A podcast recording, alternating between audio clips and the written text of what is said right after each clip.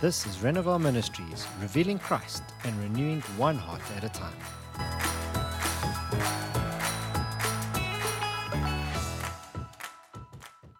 Kings and Queens, David, King of Judah. Welcome to our podcast series, Kings and Queens. In this session, we will continue investigating the life of King David, a life story full of adventure, challenges, and triumph. Please feel free to catch up with our previous session on David if you have not yet listened to it. In the previous episode, we ended where David boldly defeated Goliath. Even though David knew that God had already anointed him as the next king, he continued to serve Saul. Saul initially embraced David like one of his own sons. As a matter of fact, Saul's son Jonathan was a loyal friend of David. Jonathan even gave David his own armor to have. David was faithful to Saul, and he did what he requested, and Saul put him in charge of his army. Sadly, there was a day when Saul's heart turned sour towards David, and he became deeply jealous and embittered. As David and the army returned from war against the Philistines, some women met King Saul and David in the streets. These women were dancing and singing and playing musical instruments around the streets at their return, and they then sang, Saul has killed thousands of his enemies, but David has killed tens of thousands. You can find this in 1 Samuel 18, verses 17b. This comment infuriated King Saul, and his heart immediately turned against David. Saul was afraid of David because he knew full well that the Lord's Spirit was with David and that God's Spirit had departed from him. Later, David married Saul's daughter, Michal, who he loved very much. He married her after Saul tried to trick David by requesting that he slay 100 Philistines for his daughter's hand in marriage, hoping he would lose his life in battle, only to find that David greatly succeeded and slew 200 instead. Over time, Saul loathed David more and more, and he soon sought to kill him. At this news, David's wife Michal helped David escape by lowering him out of a window, and David was then able to reach prophet Samuel in Ramah to seek counsel and aid. David eventually left Samuel and returned to Jerusalem to Jonathan to inquire why Saul wanted to kill him. David and Jonathan decided to do a small test on Saul to confirm the intention of his heart. David was supposed to be present at Saul's table for the new moon festival. You can find this in 1 Samuel chapter 20 verses 1 to 42. However, Jonathan and David decided that Jonathan would make an excuse for David, saying that he needed to go to Bethlehem for a family sacrifice. The test was to see if Saul was angered by this, because if he was, then Jonathan would know that Saul wanted to harm David, and then he could warn David. David hid himself in a field until the third day.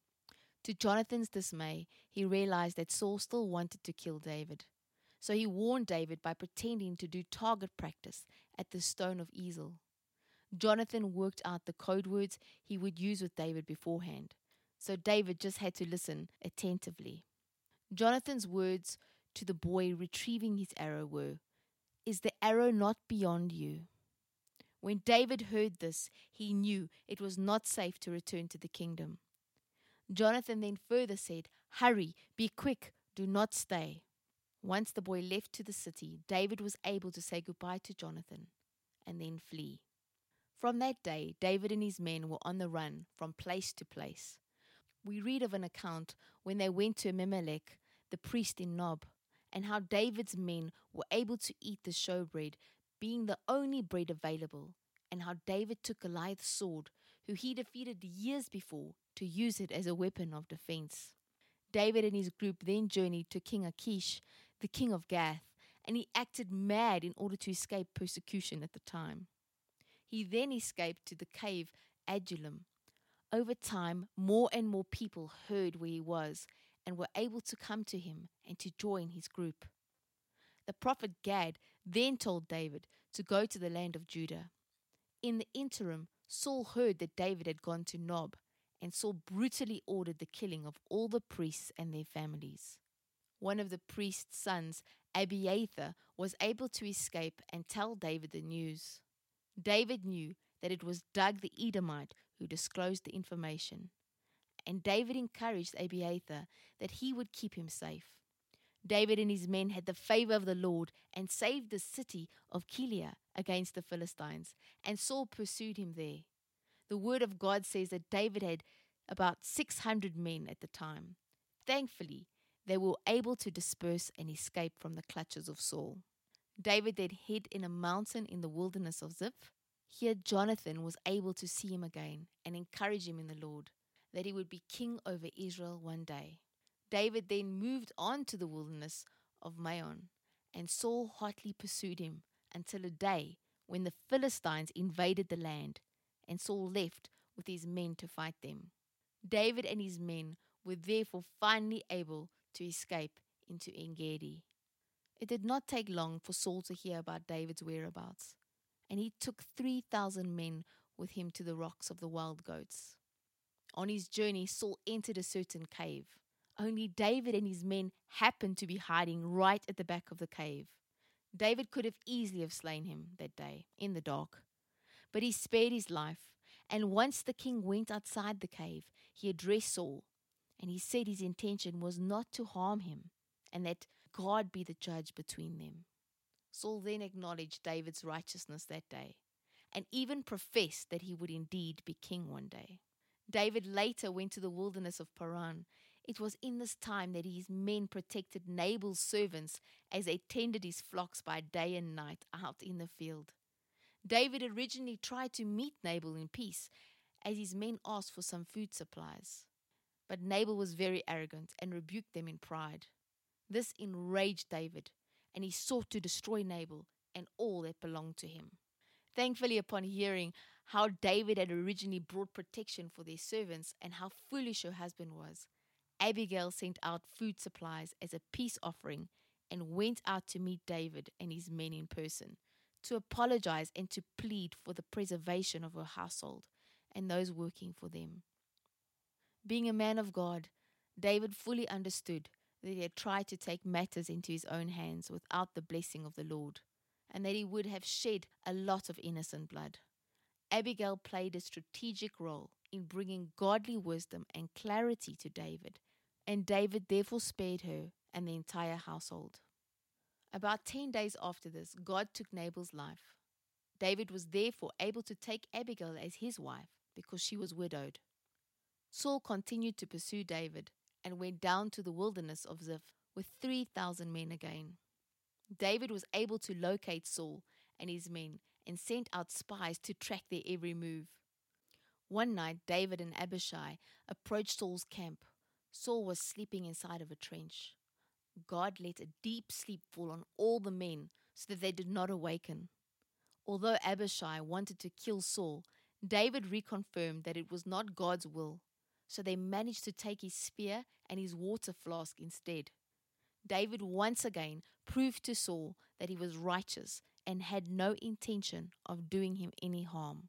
David also realized from that day that Saul would not quit, so he escaped with his men into the land of the Philistines, so that Saul's chasing would come to an end. The king of Gath gave David Ziklag and David lived there with his family and all his followers under the blessing of King Achish for sixteen months. One day, David and his men joined King Achish and the Philistines to war against the Israelites. However, the other Philistine leaders did not trust David, so they sent David and his troops home. And on their arrival, they saw how the Amalekites had burnt down their land and taken their women and children captive. God gave David great favor that day to pursue them, and David and the men with him were able to save their families and destroy their enemies. It was during the battle between the Philistines and the Israelites that Saul took his own life because he was afraid that the Philistines would torture him, and he was therefore no longer king. David found out that Jonathan had also been slain during battle, and he grieved deeply. God then led David to Judah in order to live in the city of Hebron with his family and all of his followers. The men of Judah then proceeded to anoint David as king over the house of Judah. This was one giant step closer to being king over all of Israel. Throughout all of Saul's opposition and persecution, David could have easily been tempted to give up the hope of becoming king one day. He also had more than one opportunity to take Saul's life, but David chose to step away from revenge and to follow God's lead. David preserved Saul's life, recognizing the fact that God had anointed him as king before him. God calls each of us to love our enemies and to pray for them. You can find this in the book of Matthew, chapter 5, verses 43 to 45. A good leader can recognize God's anointing and authority in the lives of others. During this time in David's life, he was able to maintain a healthy leadership balance because he never fell into rebellion and because he honored God's anointed. I want to encourage you to stay focused on God's big picture for your life. Because when you are a son or daughter of God, God has a plan for your life. Rely on the Holy Spirit because He will lead and guide you. Remember to trust God for the destiny He has set out for you, despite what storm you may currently be facing. God is faithful in keeping every one of His promises. Amen. Let me pray for you. Father, I thank you for the divine destiny you have for each one of your children. Lord, thank you that your way is the best way. Please strengthen your son or daughter with great stamina to endure in their callings and to remain fully focused on you. Help them to stand out as examples to the nations. I ask this in faith in the name of Jesus. Amen. Please feel free to connect with us through our website www.renovarministries.org for free resources or if you need any prayer. May God bless you and your family.